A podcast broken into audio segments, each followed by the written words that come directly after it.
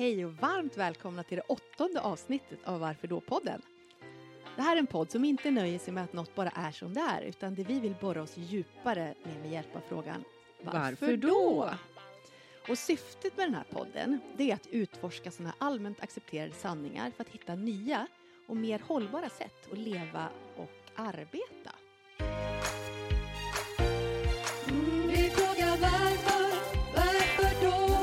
Vi frågar hur kan vi göra så? Finns det ett annat sätt att göra mera rätt?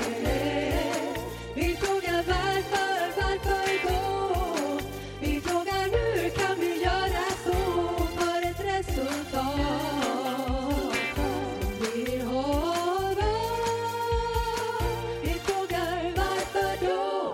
Och vi som kommer fråga varför i det här avsnittet och även de tidigare, det är jag som heter Johanna och så är det Maria Ingels. Som är jag. Som är du.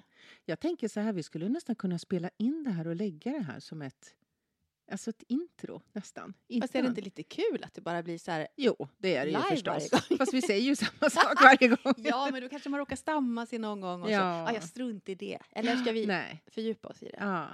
Nej, det gör vi inte. Det gör inte det. Det är jättebra. Hej. Det är det här som är live-inspelning. Ja, men precis. Men du, berätta vem du är då, Maria. Ja, men jag heter Maria Ingels och jag har faktiskt börjat på ett nytt jobb. Vad kul, berätta. Och det är jättekul. Ja, jag jobbar inte heltid utan jag jobbar halvtid då på en ideell organisation som heter Next Me. Och där är jag då, jobbar jag som säljansvarig eller vad ska man säga. Jag ska försöka reda ut försäljningen och se till att det kommer in många sponsorer och många som vill köpa våra föreläsningar och så. Och Lexmi är en organisation som jobbar med incestutsatta barn och vuxna. Wow. Alltså vuxna som har varit utsatta som barn.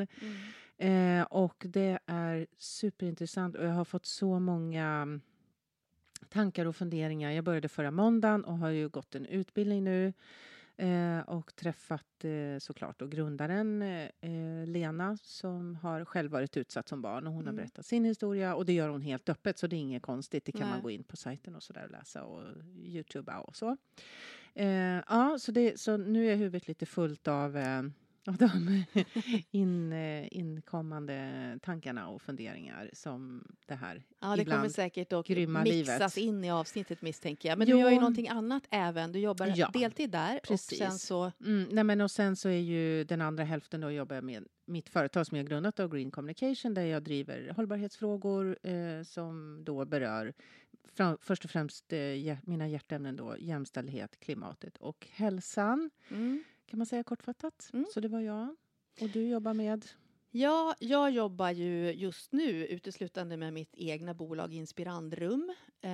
Som står för inspiration och andrum. Och där är mitt huvudfokus är just stress som vi ska prata om idag. Så det är väldigt kul. Men jag är beteendevetare i grunden och har ju totalt nördat in de senaste 10 åren på vad som händer med oss när vi stressar. Varför stress gör så mycket med vårt beteende och med vår kommunikation. Och till exempel varför vi inte ens märker att vi är stressade. Så att jag har också utbildat mig till mindfulnessinstruktör, medicinsk yogainstruktör, HRV-tränare. Vad är HRV? HRV, det är att man kan mäta, man jobbar med ett biofeedback-verktyg. Så mäter man heart rate variability. Alltså skillnaden mellan de snabbaste pulslagen och de långsammaste pulslagen. För det här är så himla intressant. Jag vet inte om jag tror jag pratat om det här i något tidigare avsnitt. Men det handlar om att vi har ju som gas och broms i kroppen. Och då är det så att det sker liksom hela tiden. Så under 60 sekunder så kommer det gasa, bromsa, gasa, bromsa. Alltså det autonoma nervsystemet. Och det är då kopplat till hjärtfrekvensen. Så när hjärtat slår lite snabbare, då är gasen igång. Och när hjärtat slår lite långsammare så är bromsen igång. Och det här är tanken att det ska vara balans mellan det här. Då, så att det blir som jag sitter här och visar med handen. Det ser ju inte ni men. Det är som en vågrörelse med lite så höga vågor. Så att det går upp, så går det ner, så går det upp, så går det ner. Så att det ska vara balans i det autonoma nervsystemet. Mellan sympatiska nervsystemet och det parasympatiska nervsystemet. Och det som är ännu roligare. Det är att vi styr gasen och bromsen bland annat med andningen.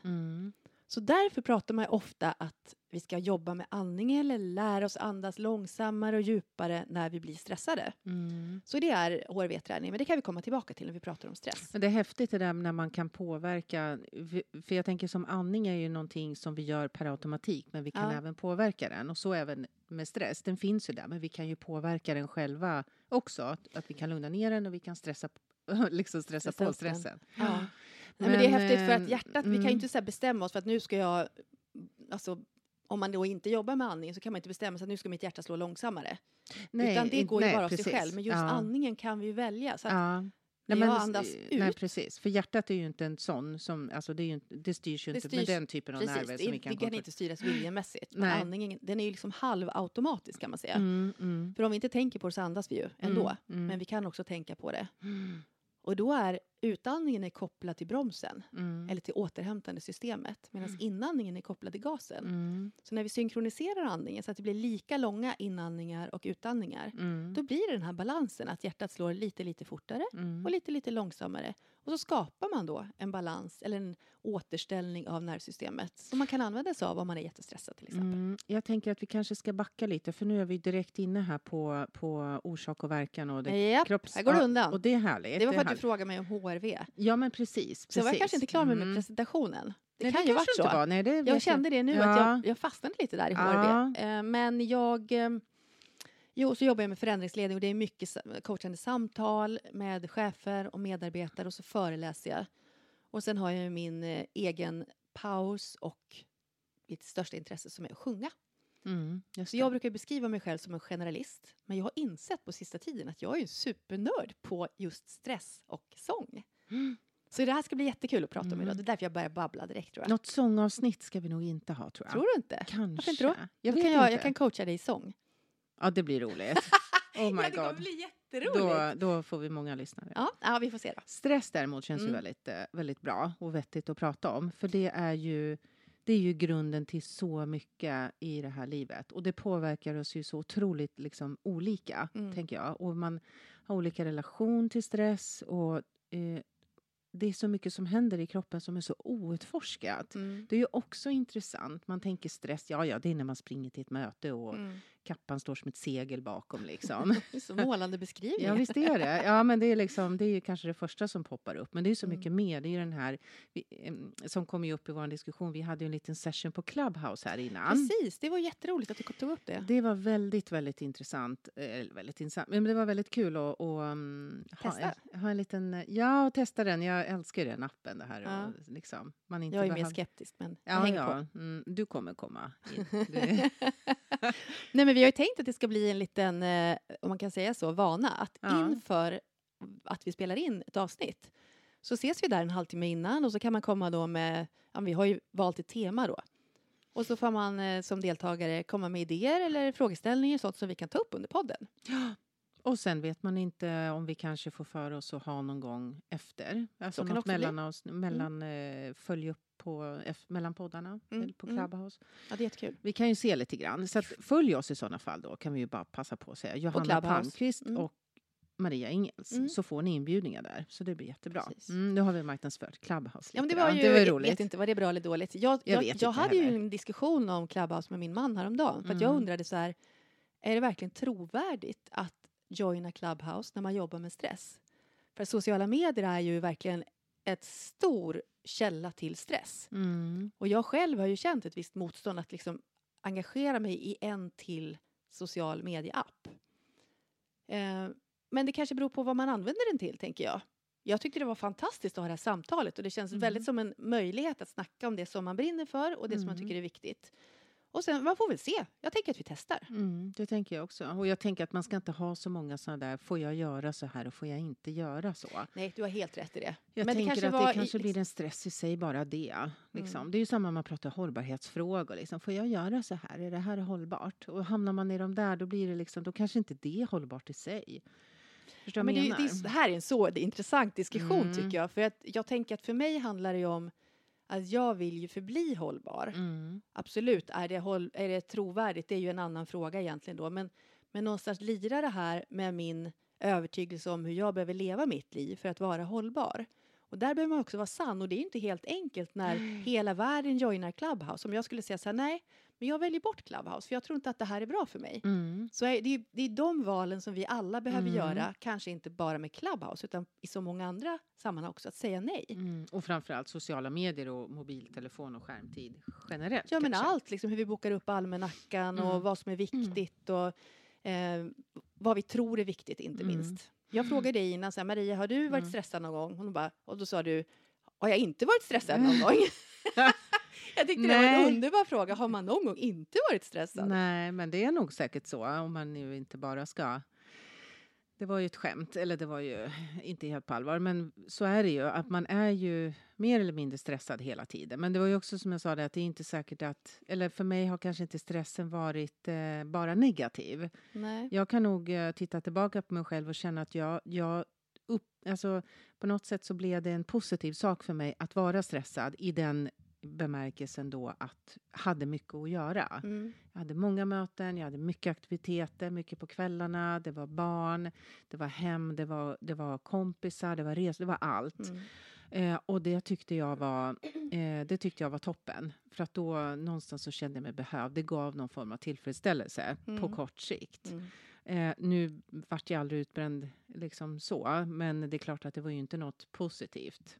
Det var väl också så att du slutade att leva på det sättet? Ja, för att jag kände någonstans att det här var inget roligt att leva så här. Det handlar ju inte bara om att jag sprang runt hit och dit. Men jag kanske ville få mig tillfredsställelse och bekräftelse på något annat sätt. Och det har jag pratat om också, min resa därifrån till där jag är idag. Där liksom stress nu är en helt annan sak. För mig är liksom stress, det är någonting mer negativt idag. Och inte det här att jag springer med kappan som ett segel, utan att man kanske oroar sig. Det har varit jätteoroligt förra året till exempel med corona och pengar och hur ska det bli, och jag var sjuk i corona, var orolig för det, och alltså det är ju det här, och det är ju normalt, vi ska ju känna en oro i kroppen, alltså det är, vi är ju programmerade så, det är ju sunt, så att det är ju en stress som jag upplever nu när jag stressar liksom. Det är väldigt, hade en stress idag. Du kom inflåsande här. Idag kom inflygandes. Men det klarar man ju, och det är lite härligt också sådana dagar när det är ibland. För imorgon kommer inte vara en sån dag. Då kommer det vara skitlugnt igen liksom. Ja, men det är ju precis, stress är ju verkligen inte farligt alls om vi bara får ut den ur kroppen. Ja. Men det som är intressant är ju att hur det liksom påverkar oss på sikt, hur det bryter ner oss, hur hjärnan påverkas och hur trauma, både som barn och som vuxen, hur det påverkar oss och kan ge fysiska sjukdomar som inte alls kopplade, som vi har hittat forskning nu, som är kopplat till trauma som barn liksom. Och det är ju jätteintressant. Vi ska inte gå in så mycket på det idag, tänker jag. Nej, vi kan ta ett eget avsnitt om det där, för det är jättespännande. Ja, nästan. Men jag tror ändå kanske ska jag försöka dela den länken. För det var helt fantastiskt. Om just en kvinna på TED Talk som berättar om det här. Just det. Så den lägger vi som en liten passus. Men däremot så tänkte jag höra med dig. För du är ju expert på det här. Och är det någon på hela planeten som man tror inte ska stressa ihjäl sig och bränna ut sig, så är det väl du? Är det så? Fint att du säger så. Vi pratade om det här om dagen, men jag pratade med en annan person. Och han är en person som ser ut lugnt som en filbunk i alla lägen. Men som kan ändå vara så här superstressad inuti. Och jämfört med mig då, som jag tycker ser stressad ut i alla lägen, fast jag är lugn som en filbunke inuti. Ja, just det. Ja. Så det är fint att du säger det. Nej men jag tänker dels att du ger ett bra intryck på det sättet att du känns samlad och fokuserad och så. Men även att du har ju pluggat det här och du har ju coachat i stress och så.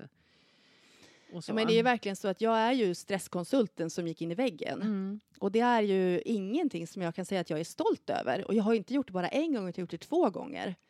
Första gången jobbade jag inte med stress. Utan efter första gången som jag var väldigt nära att gå in i väggen, så började jag utbilda mig inom det här området. För jag blev så intresserad av hur det kan bli så här tokigt. Ja. Så att, men då...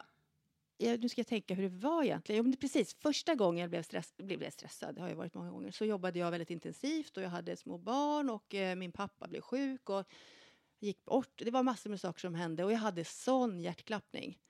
Jag tänkte bara, men jag kanske måste gå och kolla. Jag kunde sitta framför tvn och plötsligt bara hjärtat bara så här rusade. Och det gav sig liksom inte. Så till slut insåg jag att jag skulle, jag glider förbi vårdcentralen och bokade en tid. Tog med mig datorn och väskan så att jobbet, det är lugnt, jag ska bara glida in och kolla upp mitt hjärta. Det drar lite mycket så här. Och sen så kom jag sen. Och så kom jag in där och så sätter de på mig EKG. Och sen så när de kommer läkaren tillbaka och ska berätta för mig hur det såg ut. Och såg så himla allvarlig ut. Jag var så här. Och så säger han så här. Det där såg ju inte så bra ut. Mm. Jag bara, va? Nej, jag vill att du följer med mig in här, sa hon. Och så fick jag gå in och lägga mig på en brits. Och så kom hon med en sån här tablett som jag skulle lägga under tungan. Mm. För att då liksom påverka systemet. Mm. Och sen så sa hon att jag kommer ringa efter en ambulans. Så kommer vi köra dig till Danderyds sjukhus. Oj. För vi tror att du har en pågående hjärtinfarkt. Och jag var inte alls. Alltså jag hade inte en aning om att det skulle kunna bli sådär ens. Jag var ju verkligen... Pågående hjärtinfarkt. Ja. Alltså hur läskigt var det där? Och tre gubbar liksom kommer upp och hämtar mig. Så här, kan du gå själv? Och så här ner med mig. Lägger mig på brits i ambulansen. Och så åkte jag över dit. Och han ringer min man på vägen. Bara, jag är på väg till Danderyd. Så här, det är lite problem med hjärtat. Så han bara, va? Jag kommer direkt. Och bara, nej, det är ingen fara. Alltså det är ju något koko som händer i huvudet på när man är stressad. Bara, nej, jag klarar mig själv. Det är lugnt, inga problem. Han kommer som ett skott, som tur var. Mm.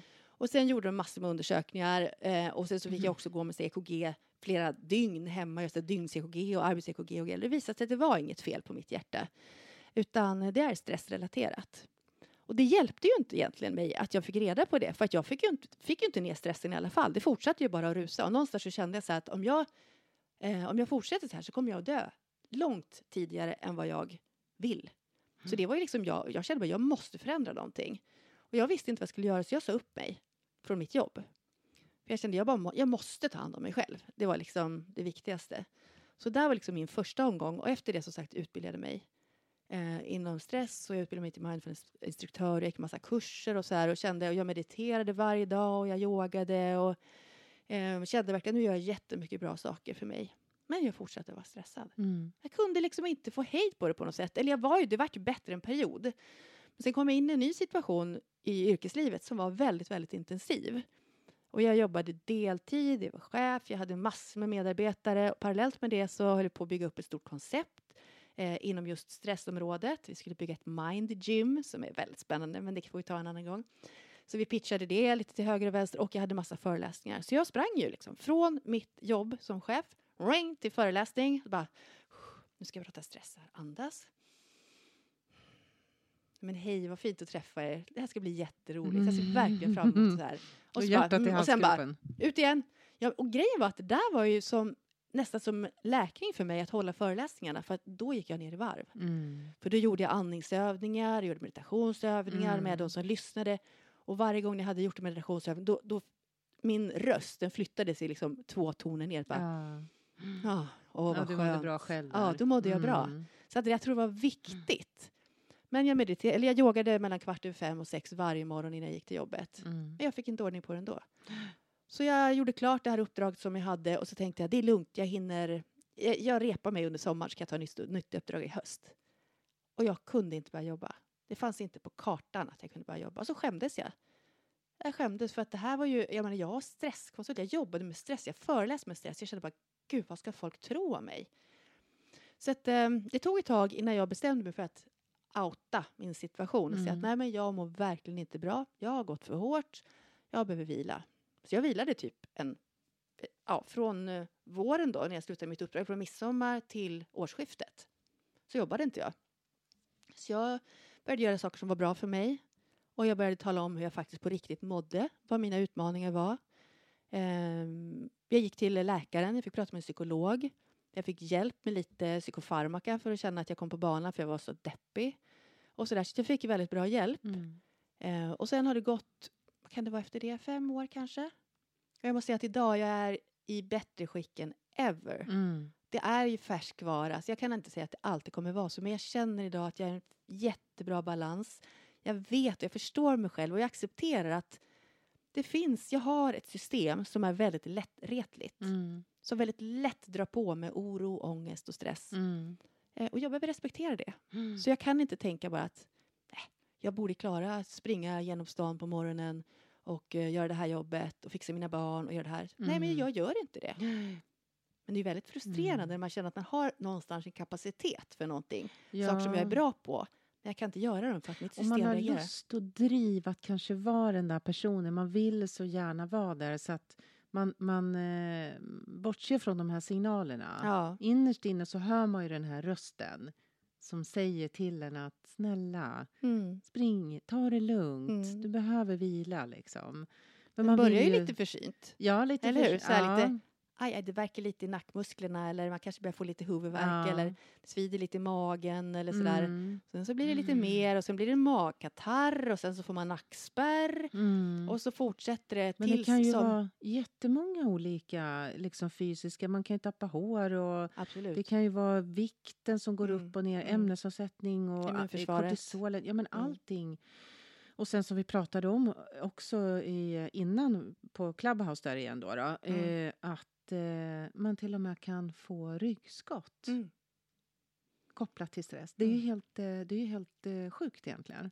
Och det är ju så himla normalt. Alltså egentligen är det helt logiskt. Jo, men samtidigt, utifrån vad hur vi har delat upp oss som människor i liksom någon form av psyke och någon form av kropp. Ja. Så blir det väldigt konstigt. Det känns ju som att stress sitter i huvudet. Mm. Och att ryggskott, det är ryggkotorna. Ryggskott är ryggen och det är kroppen. Så det är jättekonstigt att det hänger ihop. Men det är ju ett system som är ett helt slutet system där allting hänger ihop. Som en enda stor, jag vet inte vad man ska kalla det. Som en människa kanske. Vad tror du om det? En enda stor människa. Ja men precis. Ja vi hänger ju ihop liksom. Det går inte. Stressen börjar i huvudet.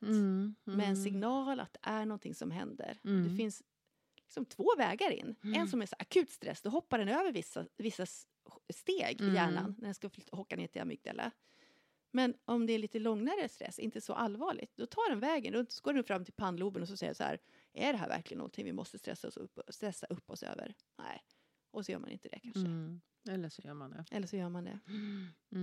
Nej, men det är intressant tycker jag, och att strukturen i samhället är byggd så skevt på så många olika sätt. Dels att vi förväntas ha mycket att göra. Pratar vi också om innan att kalendern ska vara full, aktiviteterna. Allt liksom hela tiden får den här berömmelsen, den här credden för det från omgivningen, och på något sätt så samlar vi ju bra fina poäng där. Samtidigt som vi inte kan se signalerna när det går för långt. Det här vi pratar om att vi delar upp det, vi får inte lära oss i läkarvården och i vårt självledarskap eller vad ska jag säga, att det hänger ihop liksom. Precis. Att man kan inte söka för ryggen eller huvudet eller magen och inte ta hänsyn till hur mår du? Jag menar, som jag var i klimakteriet och sökte hjälp på vårdcentralen, då hade jag jättesvårt att sova, jag hade ont i kroppen, det hände jättemycket konstiga saker. Jag hade inte fått vallningar, men sen var lite sådär. Och jag träffar en kvinnlig läkare som är i 50-årsåldern. Jag var då 43. Hon ställer inte en enda fråga till mig. Nej. Hur mår du egentligen? Nej. Hur har du det med din mens? Är det stressar? Inte en enda fråga. Utan skriver ut lugnande sömn och bla bla bla allting. Det är så märkligt. Och fråga om psykolog tror jag också. Men jag mådde ju inte dåligt. Jag visste ju att jag hade ju ett bra jobb. Jag hade ju ett fint liv. Jag trivdes ju. Men sen så fick jag ordning på hormonerna. Och då, puff. Precis. Då kom jag upp i nivåer liksom. Så att det där är jätteskaligt för oss människor tror jag. Att vi, nummer 1, vi ser inte helheten. Nummer 2, vi förväntas vara powermänniskor. Varje dag. Ja. Vi kan inte säga nej. Gör vi det, då ska vi ha en jävligt bra ursäkt liksom. Och det tror jag tär på oss mer än vad vi tror.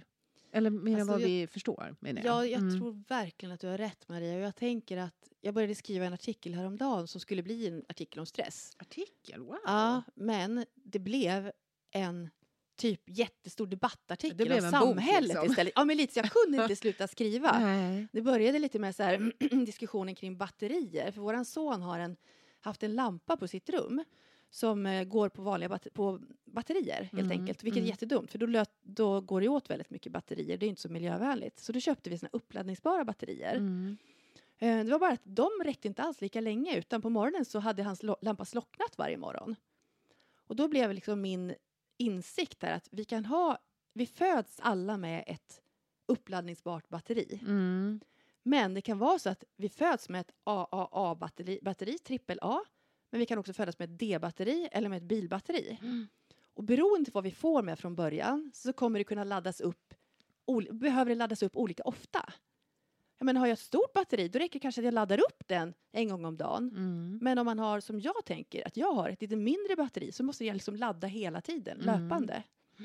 Mm. Och sen är det också så att beroende på vilken situation vi befinner oss i vilket tidsålder, om vi bor på landet eller i stan, om vi är män eller kvinnor, om vi har en funktionsvariation eller inte, så dras ju mer energi från vårt batteri.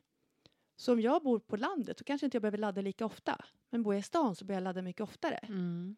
Och där någonstans utifrån så hamnade jag då i det här med tänker kring att vårt samhälle är uppbyggt på de här två accepterade sanningarna som vi har pratat om tidigare. Att en ständig ekonomisk tillväxt, det är lika med tecken. Människor som mår bra. Mm. Det är det vi tror, ja. Att det är liksom den grundtesen som vi byggt vårt samhälle på. Att vi ska hela tiden ha en ständig ekonomisk tillväxt. För då kommer människor må bra. Mm. Och idag ser vi att det stämmer ju inte. Så alltså är inte det en sanning. Nej. Och den andra som är att att det ska vara rättvist. Mm. Att rättvisa är att man gör att man behandlar människor på samma sätt. Vilket då gör att trots att vi har de här olika batterierna från början. Och trots att vi har olika förutsättningar. Till exempel vi pratade om det tidigare, en gravid kvinna med en kvinna då kan vi jämföra som inte är gravid. Mm. Så drar ju den här gravida kvinnan mycket mer energi. Hennes batteri tar slut mycket snabbare än den andra. Varför ska man då jobba exakt lika mycket? Borde det inte vara mer rättvist att man tog hänsyn till olikheterna och justerade lite? Eller kanske arbetsbelastning. Någon har ett jättekrävande arbete och någon går runt och lallar. Kanske den skulle kunna jobba lite längre än den här andra. Ja, för det är sådana hårda mallar och strukturer vi lever efter. Ja. Det här som du brukar säga att men varför ska man jobba 8-5 måndag till fredag? Ja.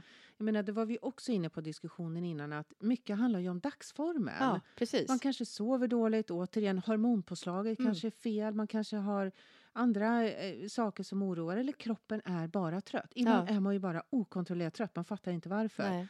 Varför kan man inte bara få ta det lugnt den dagen då? Eller den timman, eller den veckan. Eller hur? Man jobbar igen om man inte sitter på liksom ICA och kanske behöver öppna butiken. Det måste finnas någon där. Men det är ju olika jobb saker. Naturligtvis, så är det ju. Men jag tänker många jobb är vi ju, alltså det har ju verkligen visat sig nu under det här året, eller förra året, att vi är ju väldigt flexibla i våra arbete och borde ju kunna vara det i arbetstiderna också. Eller hur? Jag tycker verkligen det. Fasiken, hur svårt kan det vara liksom? Jag har ju ganska flexibelt sådär så att jag kan ju ibland få värsta flowet på kvällarna. Mm. Och liksom sitta till sent på nätterna sitter jag sällan, men kanske så här 10-11 liksom på kvällen. Mm. Och då går ju inte jag upp klockan 6 och jobbar dagen efter, utan då tar jag en sovmorgon och går upp och tar det liksom lugnt på förmiddagen. Mm. Och sen så väntar jag väl i princip på nästa flow, eller man kanske lite grann tvingar sig in i nästa flow. Ja. Men hade jag ett jobb, det skulle ju inte funka. Då måste jag ju bryta mitt i flowet där, för jag ska förbereda för dagen efter. Och det tror jag också blir en sån här konstig stress. Man tvingar in kroppen i de här måste. Om det är de där accepterade sanningarna. Ja. Så här måste man göra. Man måste ju ha ett jobb och man måste ju jobba så här mycket. Man måste vara där 8. Man måste... Exakt. Och det där är ju bara någon som har hittat på. Ja. Och varför ska jag leva mitt liv? För att någon annan har hittat på att det här är en sanning som faktiskt inte ens är en sanning. Kan någon ge sig till känna? Vem har kommit på detta? Ja, men det är ju verkligen det här. Och alla bara följer. Varför då? Ja, men en vanlig coronarekommendation. Det följer vi inte. Nej. Men de där följer vi. Och det var det jag tänkte just att de här samhälleliga hypoteserna kan man säga som man har byggt samhälle på. De har vi ju integrerat i oss själva. Så att vi tror ju själva att det är sant också. Att om jag bara tjänar mer pengar så kommer jag må bättre. Mm. Det är ju en väldigt accepterad sanning som man faktiskt lever utifrån. För vi hade som frågeställning när vi pratade om det här avsnittet. Varför stressar vi ihjäl oss och för vem? Och för vem, ja. Mm. Och det är det man behöver fråga sig för. Vem är det vi stressar ihjäl oss? Varför springer jag till jobbet? Varför stressar jag så mycket på jobbet? Varför är det så bråttom med alla aktiviteter som barnen har? Och varför måste jag vara så himla snygg? Och varför, alltså det är ju, allt det där bygger egentligen på kontexten som vi lever i. Mm. Som någon annan har hittat på. Ja, man har en liten sekund på den här jorden. Ja. Tänk om vi bara kunde bara njöt och hade det gött. Tänk och särskilt härligt. Vi som är födda på den här sidan planeten. Ja. Varför ska vi ta sämre hand om oss? Och varför kan vi inte bara njuta av att vi har blivit födda på en av de absolut bästa ställena på hela planeten? Vi har allt här. Nej, då ska vi stressa och sen så ska vi ha 5 000 mer i lön. Och vi ska gå upp ännu tidigare imorgon och vi måste gå ner 5 kilo till i vikt. Och vi måste ha den här nya handväskan. Ja. För vad då? För vem? Ja. Vem fasiken bryr sig? Vem bryr sig? Mm. Och det är det jag tror verkligen att vi alla behöver ställa oss den frågan. Ja. För vem gör jag det här? Ja, kan inte du säga den meningen igen? Vilken då? Den där varför vi gjorde det här avsnittet. Varför stressar vi ihjäl oss och för vem? Och för vem? Mm. Jag menar, sen är det ju så här, stress är ju en naturlig reaktion. Vi måste ju också ta det här innan det här avsnittet sprungit iväg. Att stress är ju supernaturligt och en absolut nödvändig reaktion. Mm. Hade vi inte haft den här reaktionsförmågan eller den reaktionen, då hade vi ju inte överlevt som art. Nej, och den är ju faktiskt inte, nu raljerade jag lite i början där, men den är ju inte bara negativ. Alltså ibland är det ju skönt, man får ju ett litet, men säg att man håller en presentation då. Mm. Och då är man ju lite stressad, eller man kanske är jävligt stressad. Mm. Men sen när man har gjort den här och det gick bra, man är nöjd. Mm. Eller du, när du uppträder. Ja, visst. Du har ju också, då hamnar ju du någonstans i en stress. Jag tänker att det är så här flow. Ja, men då blir ju det liksom... Då får man, alltså du skjuter ju ut hormoner. Så man får ju ett rus, ett lyckorus. Mm. Men sen ska ju det lägga sig. Och sen ska man ju tillbaka in i grottan och sova några dagar kanske. Ja, men det är precis. Det är den metaforen liksom. Du träffar på ett lejon på savannen. Mm. Och alla bara sprutar hormoner i öronen. Och blodtrycket höjs. Och hjärtat pumpar. Och musklerna blir starka. Och man bara... Ögonen vidgas. Ja, precis. Ja. Och kapillärerna utanpå kroppen drar ihop sig. För att man inte ska förblöda om man blir riven av ett lejon. Hur coolt är inte det? Och sen även spara energi. Eller spara, att blodet ska gå till de vitala delarna. Ja, exakt. Ja. Och det, är ju, det blir en passus. Men först ska jag säga klart. Och så springer man. Mm. Och sen är det klart. Antingen dör man eller så klarar man sig. Och då går man hem och vilar. Mm. Och så går det där ur kroppen. Men det gör ju inte vi. För vi får ju nya påslag hela tiden. Mm. Kommer nya björnar. Det beror ju på att våran hjärna kan inte göra skillnad på fantasi och verklighet. Utan den verklighet som hjärnan uppfattar.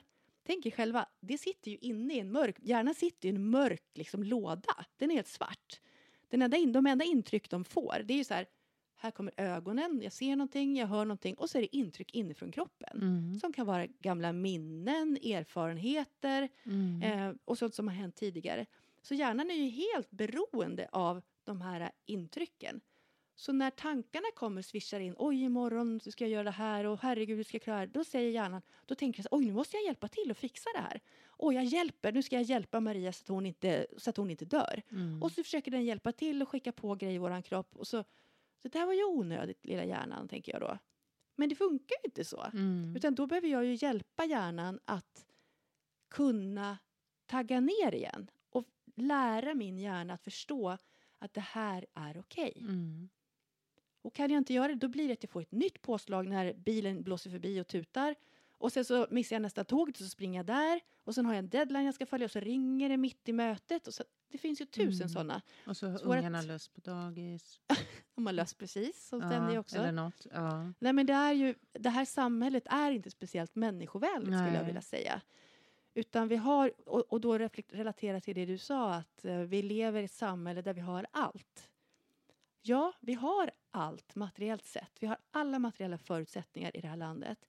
Men vi har ett system som håller på och knäcker oss. Mm. Och jag kan inte förstå hur vi kan tillsätta utredning efter utredning på hur ska vi göra så att man inte stressar. Men vi pratar ingenting om hur hela samhället är uppbyggt. Vi pratar om arbetsplatsen och vi pratar om hur vi som individer kan jobba med våran stress. Och det är ju en jätteviktig del.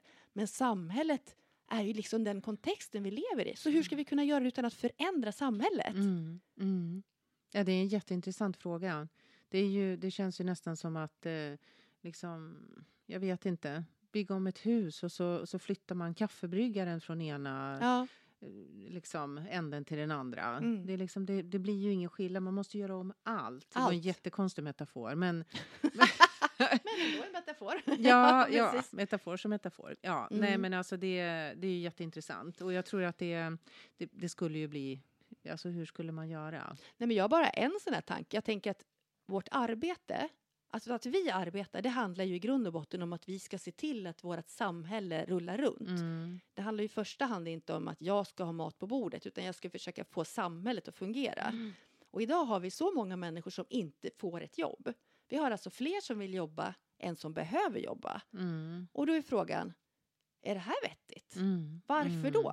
Om vi nu har byggt ett samhälle som har blivit så pass effektivt, för det är ju det som har hänt, att alla inte längre behöver arbeta för att driva runt samhället, då kanske vi måste tänka om. Då kan vi inte ha ett gäng som sitter bredvid och inte får jobba, och några som jobbar ihjäl sig. Då kanske vi antingen så delar vi upp det arbetet som finns på alla människor, eller så får vi på något sätt se över hur ska vi avlöna våra medborgare i det här samhället. Eftersom alla kommer inte kunna jobba. Det är ju inte deras fel. Det är bara att det finns inte arbetsuppgifter. För att vi har fått mobiltelefoner, datorer. Allt det här som gör att tekniken. Att liksom, den tekniska utvecklingen. Och det kommer ju bli mer. Jag menar, titta 10 år framåt. Då har vi robotar som gör massor av de saker som vi människor gör idag.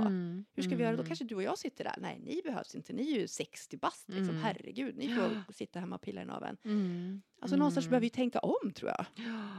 Gud, jag blir så engagerad i det. Det här är så himla intressant. Och jo, samtidigt då så tänker jag att nu lever vi ju här. Som jag försöker förklara för min son som inte förstår att han ska gå i skolan. Att okej, vi föddes in i den här tidsåldern. Det är så här det ser ut just nu. Och vi får försöka göra det bästa av det. Och då kan ju jag ändå välja att försöka påverka mig. Och det jag kan påverka så mycket som möjligt. Genom att träna till exempel på att andas lite lugnare, lite djupare, gå lite långsammare, träna på att säga nej, träna på att fundera, måste jag göra det här? Eller kan jag hoppa över det? Kan jag flytta det här mötet? Nu är det helspäckat den här dagen.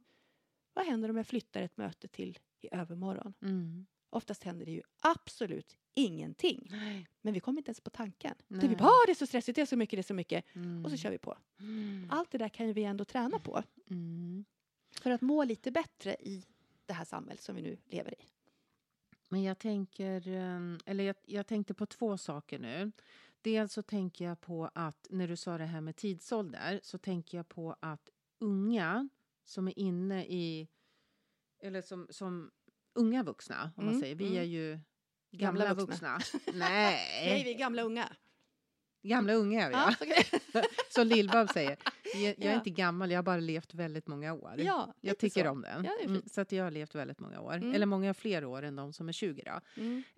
Och jag tänker också att fasiken vad jag tycker synd om unga vuxna som har det skitjobbigt. Ja. På ett helt annat sätt än vad jag kan kännas vid att vi hade det när vi var. Och det är ju också ett jätteproblem. För de ska ju in i det här och de ska lägga på 30 år till. Tills de är som vi är. Precis. Och vad fasiken händer under vägen då? Ja. Kan man undra. Nej, det är ju, alltså om jag skulle göra en riskanalys så är det ju en hög risk. Det måste hur kommer liksom ungdomarna att klara? Vi klarar inte, alltså våran generation.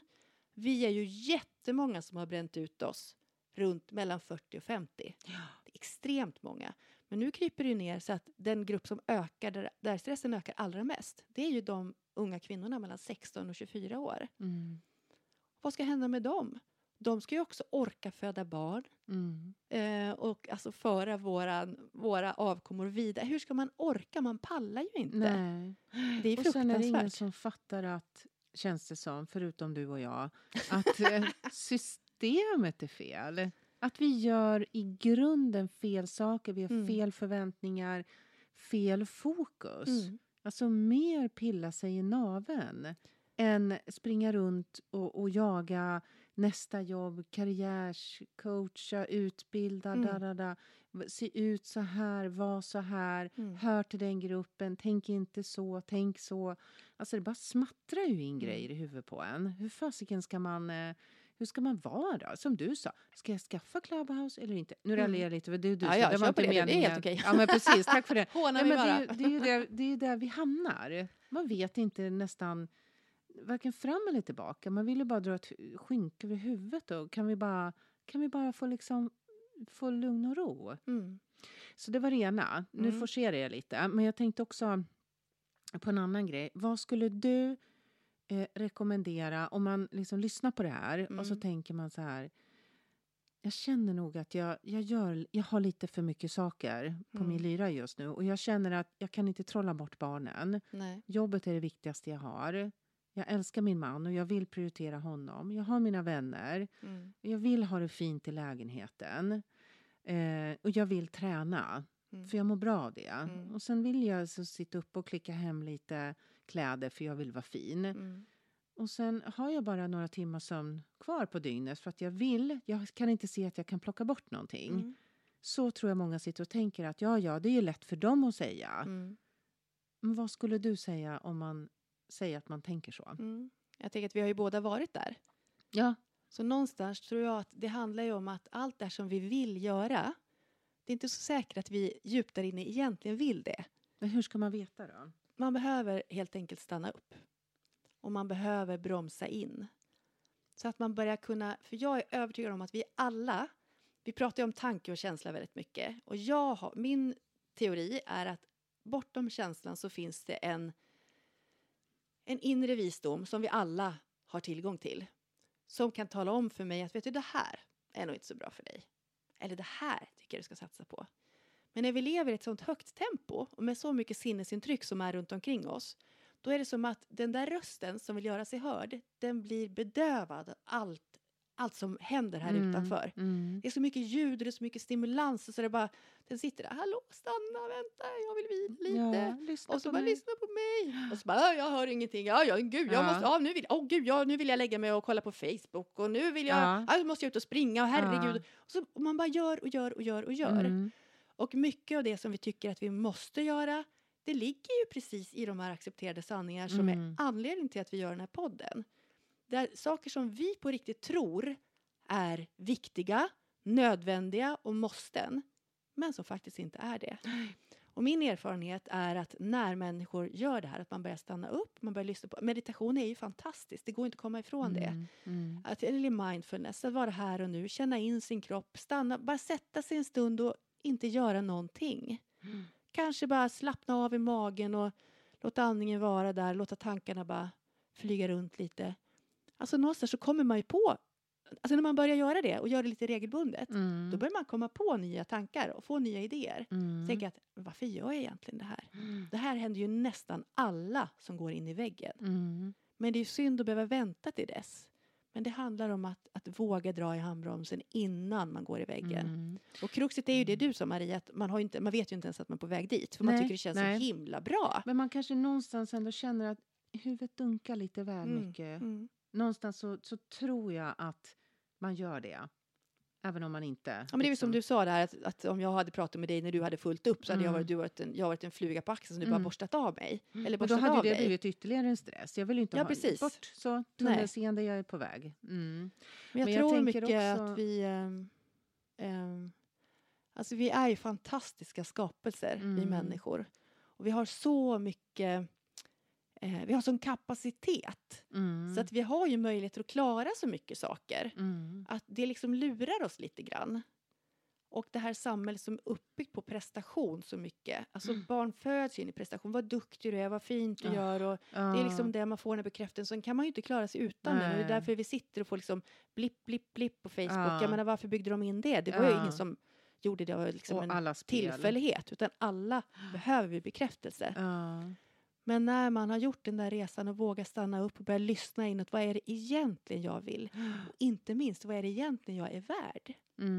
För den kommer upp i alla samtal jag har med klienter. Att man värderar andras tid, andras behov högre än mina egna. Och där kommer en till fråga, varför? Varför är andras behov viktigare än mina? Och det ligger ju ofta i att man har kanske blivit bekräftad på sin prestation när man växte upp. Och man har hittat ett jobb och man har presterat. Så någonstans, om man inte presterar, vem är man då? Ja, vem är man då? Då är man inte duktig helt plötsligt. Och det är ju en essentiell fråga. För det handlar ju också om att ja, men då finns inte jag. Nej, det är en överlevnadsgrej. Precis. Så att vi behöver hitta ett värde i någonting annat. Ja, men jag tänker också på en annan sak. Det här finns ju inga quick fix i. Men någonting som jag tror är ganska skönt att tänka på. För det gjorde vi på någon sån här töntig konferens när det kommer någon människa och ska... Och 99 av 100 så...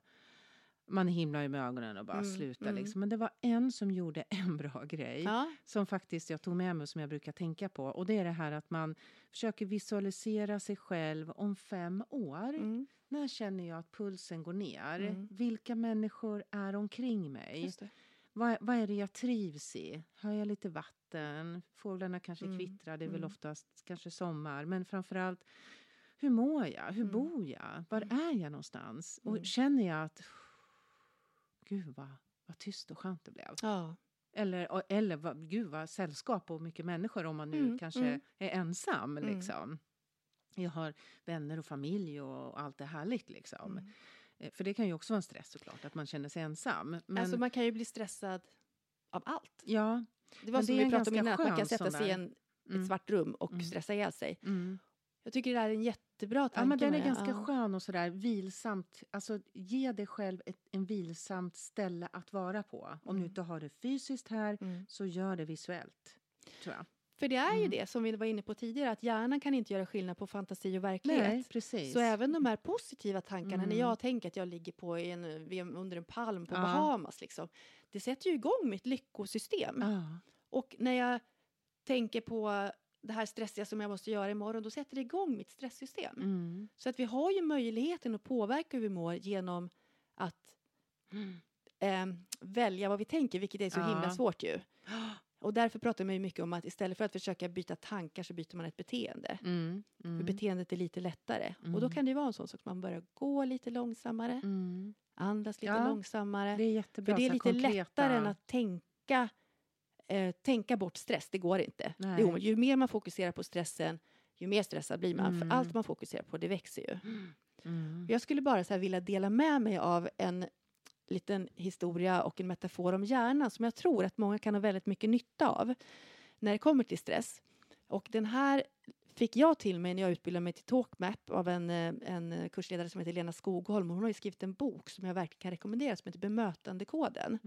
Där den utgår ifrån den här TalkMap som jag och neuroledarskap som jag är utbildad i. Och då berättade hon den här historien på det här sättet ungefär att tänk dig att du går på en fest. Du kommer dit. Nej, jag ska backa lite först. Man kan tänka så här att hjärnan har utvecklats i 3 steg. Att den första typen av hjärna var reptilhjärnan. Den som reptilerna har fortfarande idag. Den andra typen av hjärnan, eller när den byggdes ut så kom känslohjärnan. Den som aphjärnan, den som aporna har. Och så småningom så kom den här pannloben, våran kloka värderande och planerande hjärna. Och när vi stressar så försöker ju, som du pratade om tidigare, så försöker hjärnan och kroppen energispara. Så då kommer den att checka ut del för del. Och då tar den bort det som är minst viktigt. Vilket den här planerande hjärnan. För då ska man ju bara agera. Och nu kommer jag tillbaka till den här festen. Så vi går på festen. Vi kommer dit. Hela vår hjärna är igång. Den funkar. Vi skålar ett glas vin och säger. Gud vad trevligt att se dig. Fantastiskt. Berätta. Vad har du gjort sen senast? Vi har en dialog där vi använder hela hjärnan.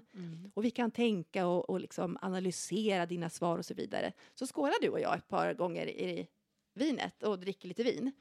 Sen ligger vi plötsligt i varandras armar och bara, vad bra det här, det är så jävla roligt. Varför träffas vi inte oftare? Men det är så himla sjukt. Alltså, vi som har så kul tillsammans, varför gör vi inte det? Kanske ska vi ses på fredag igen? Alltså man har ingen aning om man kan ses på fredag eller om liksom, men det är bara känsla.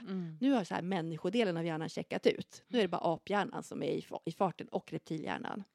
Om vi fortsätter att dricka alkohol lite längre fram på morgonen, då kommer även aphjärnan att checkat ut. Då är det bara reptilhjärnan kvar. Då börjar vi slås. Ja, det är precis det. Attack eller flykt. Och då, ni vet hur det ser ut. Någon har slocknat, sitter på en stol, hänger med huvudet lite. Så kommer någon och puttar till dem. Flyger man upp. Vad fan håller du på med? Dum huvudet eller?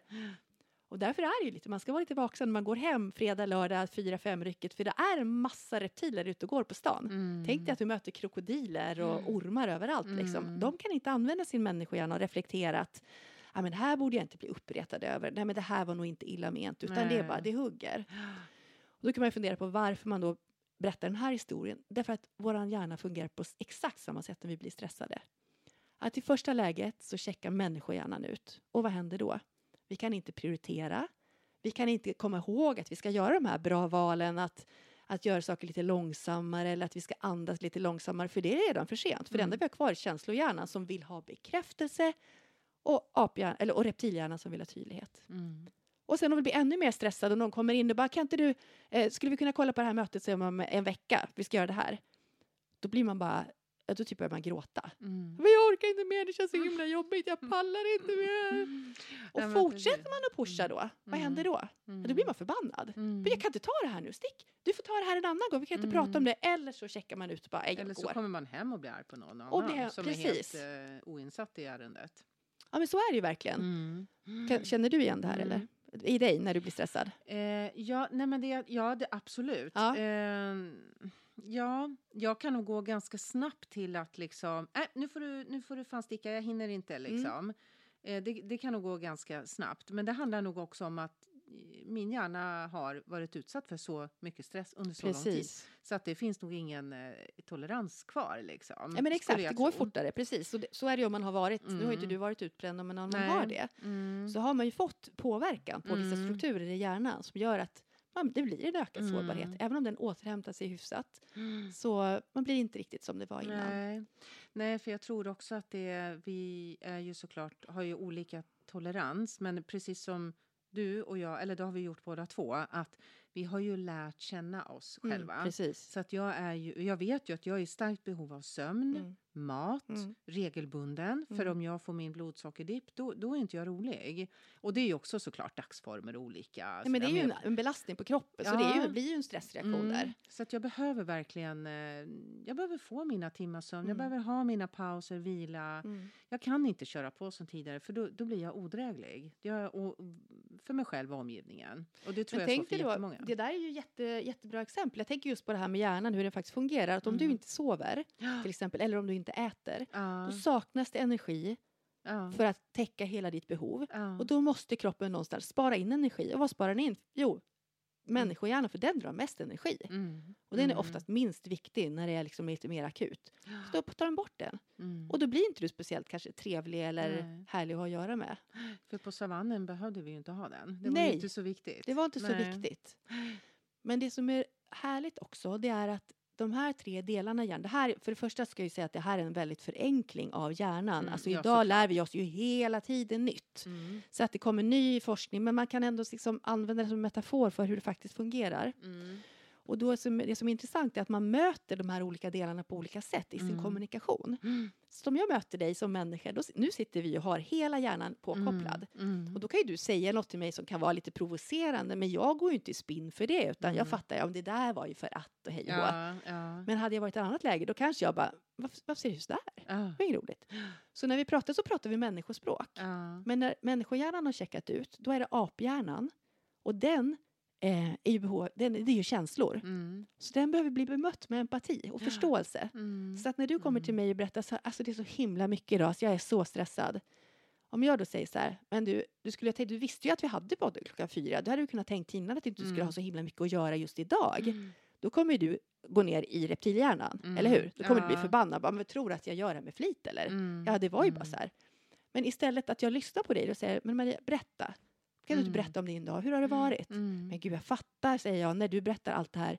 Vi måste ju vara jättestressade. Hur ska vi hantera det här? Vi får göra så här. Tänk om man har gått ner i reptil och bara känner sig. Varför kan hon inte bara bli förbannad? Så jag får bli förbannad tillbaka. Exakt så. Så jag får skälla lite. Så vi får igång en liten match här. Hur ofta tror du inte det händer? Ja, det kan jag tänka mig att det händer. För man kanske gått och laddat lite. Exakt. Man kommer och då vill man få till det där. Ja, men tänk om man kommer hem till någon som man tror kommer vara förbannad. Och så blir man bemött så där. Men Maria, berätta. Vad har du varit med och sett dig? Vill du ha en kopp te? Och så men bara, de har ju laddat för då. Eller hur? Precis, då försöker du få igång den andra lite. Exakt. Inte det. Och det är ju så, om jag bemöter dig med den kommunikationen när du är reptil. Då kommer det förmodligen provocera dig. För att som reptil, den kommunikation man vill ha där, det är en väldigt enkel kommunikation. Enkel och tydlig. Det är så här, okej, Maria, ta 5 minuter så ses vi igen. Gå och gör någonting. Kom tillbaka om 5 minuter. Så får du andas lite. Gå ett varv runt huset. Typ. Och det kan ju du hantera. Okej, jag går ett varv runt huset. De sa ju det. Och sen känns det lite bättre. Och sen kan man prata lite mer om det. Mm. Man behöver inte vara dum. Men tydlighet och enkelhet. Ja. Det är det man har. Och det är därför alla de här, du vet, ABC, rädda larmas läck. Det är riktat till reptilhjärnan. Ja. För i det läget det börjar brinna. Nej, då ska man inte tänka. Man ska bara agera. Då måste det vara korta. Max 3 meningar. Det är det vi klarar av. Mm. Jättebra. Så att... ja, det finns väldigt mycket kunskap och det finns så mycket fina tips som man kan få kring det här. Och jag jobbar ju med det här. Är någon som känner att gud, jag skulle vilja prata med någon så kan man ju också höra av sig till mig. För att jag har ju coachande samtal digitalt nu för tiden. Och brukar kalla det för hållbarhetsträning. För jag tänker att det är det handlar om. Att vi behöver kunna hålla ett helt liv utan att ta slut. När vi är 30, 40, 50 eller 16 då, som det är nu. Jag tror alla skulle behöva det här. Ja, gud. Jag har ju behövt det. Big time. Och jag önskar att jag kunde erbjuda alla det. Ja, nej, men jag tror att det är... Lever man i det här samhället som vi gör. Ungefär på det sättet som vi alla gör. Så tror jag att vi behöver liksom få hjälp med liksom det här holistiska tänket. Ja. Vi måste ta hand om, vi måste lyssna inåt, vi måste lära oss lyssna på den här lilla rösten. Vi måste lära oss att ställa de här varför då-frågorna på riktigt. Varför gör jag det här? Varför stressar jag? Och för till, vem? Ja, och för vem? Och till hon som jag nu ser framför mig som sitter där ute och känner så som jag gjorde. Så skulle jag nog vilja säga liksom, försök bara... Tänk efter, varför klickar jag hem den här tröjan då? Nu tänker jag inte miljömässigt, för det är en annan fråga. Ja. Utan jag tänker att det blir ännu en sak att göra. Det blir ännu en sak du kanske vill visa upp. Det blir en sak du måste gå och hämta ut din tröja på posten. Du måste betala den och du kanske blir lite stressad när du ser visaräkningen. Skit i det. Jag tror verkligen det du är inne på nu, de små sakerna. Att göra små förändringar. Ja. Man behöver inte ändra hela sitt liv. Nej. Och man behöver inte bli liksom en buddha i skogen. Se inte upp dig och flytta och sälj barnen. Utan små saker. Nej, det är dumt att sälja barnen. Nej, det är ingen som vill köpa dem ofta. Nej, eller hur? Ge bort. Nej, ge inte bort barn. De är ju så, barnen, det är ju så mycket rikedom. Ja. Men det är klart att det är en källa till stress. Att man vill att de ska må bra. Man vill ge dem allt de behöver. Men man får inte glömma att ofta är den stressen konstlös stress som kommer utifrån. Exakt. Barnen själva är ju egentligen bara kärlek. Barnen vill ju bara vara tillsammans med oss. Ja, precis. Så är det ju. Det krävs ju ingenting egentligen. Det krävs bara att vara med dem. Ja. Men om vi ska skicka med något, för nu behöver vi ju avrunda igen. Vi skulle kunna prata om det här. Alltså, jag tror jag skulle kunna ha en podd bara om det här. Ja, kanske vi skulle ha så småningom och köra en liten stresspodd, precis. Vi får rösta helt enkelt. Ska Johanna skaffa en stresspodd? Jag skulle bara bli stressad av en stresspodd. Nej, men du och jag ska varför då podden? För jag bara känner att jag har så otroligt mycket som jag skulle vilja dela med mig av. Så enkelt är det. Ja, men jag tror att det är bra. Och vi såg att det är många som har lyssnat på den här 7 minuters meditationen. Ja, så har du inte gjort det som lyssnar, så gör gärna det. Och var hittar man den då? Den hittar man ju på där poddarna finns. Exakt, för den är efter avsnitt nummer 7. Nej, avsnitt nummer 6 tror jag det är. Ja, den är nu 7an, så spelade vi in en liten kort, eller jag spelade in en kort meditationsövning för den är 6 eller 7 minuter. Så man kan lyssna på om och om igen, om man känner en gång om dagen. Tills man känner att det här kan jag göra utan guidning. Så att jag behöver inte ha något. Jag kan sitta där själv. Då är det fint. Men ofta behöver vi lite hjälp i början. Ja, jag tror att det är bra. För det är jättesvårt att meditera själv. Jag tycker det är jättesvårt. Ja. Och bara ordet meditation kan ju få folk att liksom klättra ur skorna. Men det handlar ju egentligen bara om att sitta uppmärksamma det inåt. Släppa fokus. Det kan ju också vara uppmärksamma utåt för övrigt. Att lyssna på ljud. Titta på ett ljus. Men att fokusera på en sak. Medvetet välja vad jag fokuserar på. Låt gärna vila från alla andra intryck. Liksom. Det är jättebra, men, Johanna. Nej, men vi får ett sista tips får jag skicka ut. För att det här är det första tipset som jag ger till alla mina klienter som jag coachar. Det är att 2 minuter om dagen. Sätta sig någonstans där man inte blir störd. Ställa sig kan man göra. Det spelar ingen roll. Lägga sig. Gärna i samband med något som man gör varje dag. Till exempel äter frukost. Borsta tänderna. Borsta tänderna kanske bara. Okej, jag sätter mig på toastolen. Stänger, låser dörren. Och andas. 5 sekunder in. Och 5 sekunder ut. 5 sekunder in. Och 5 sekunder ut. I 2 minuter. En gång om dagen. 2 minuter. Gör den här andningen. Och bara för att förtydliga så är det inte att man andas in så här. Håller andan och räknar till 5 och ut. Och andas till 5 utan. Fyll i hela magen. Andetag ska gå hela vägen in och hela vägen ut. Och i 5 sekunder för länge. Då tar det 4 eller 3. Men lika långa inandningar som utandningar. Och gör det här under 2 minuter varje dag. Det kommer göra skillnad för dig. Mm. Jag lovar. Och annars får du pengarna tillbaka. Annars får jag pengar. Vilka pengar? Ja, men nej, men exakt. Nej, men alltså, på riktigt, jag lovar, jag lovar, jag lovar. Därför att när du sitter där efter en vecka eller 2 veckor. Då kommer du börja komma på saker som så här. Just katten. Jag kanske ska boka av det där imorgon. Mm. Det var inte viktigt. Nej, hur viktigt är det där egentligen? Mm. Det kommer inifrån.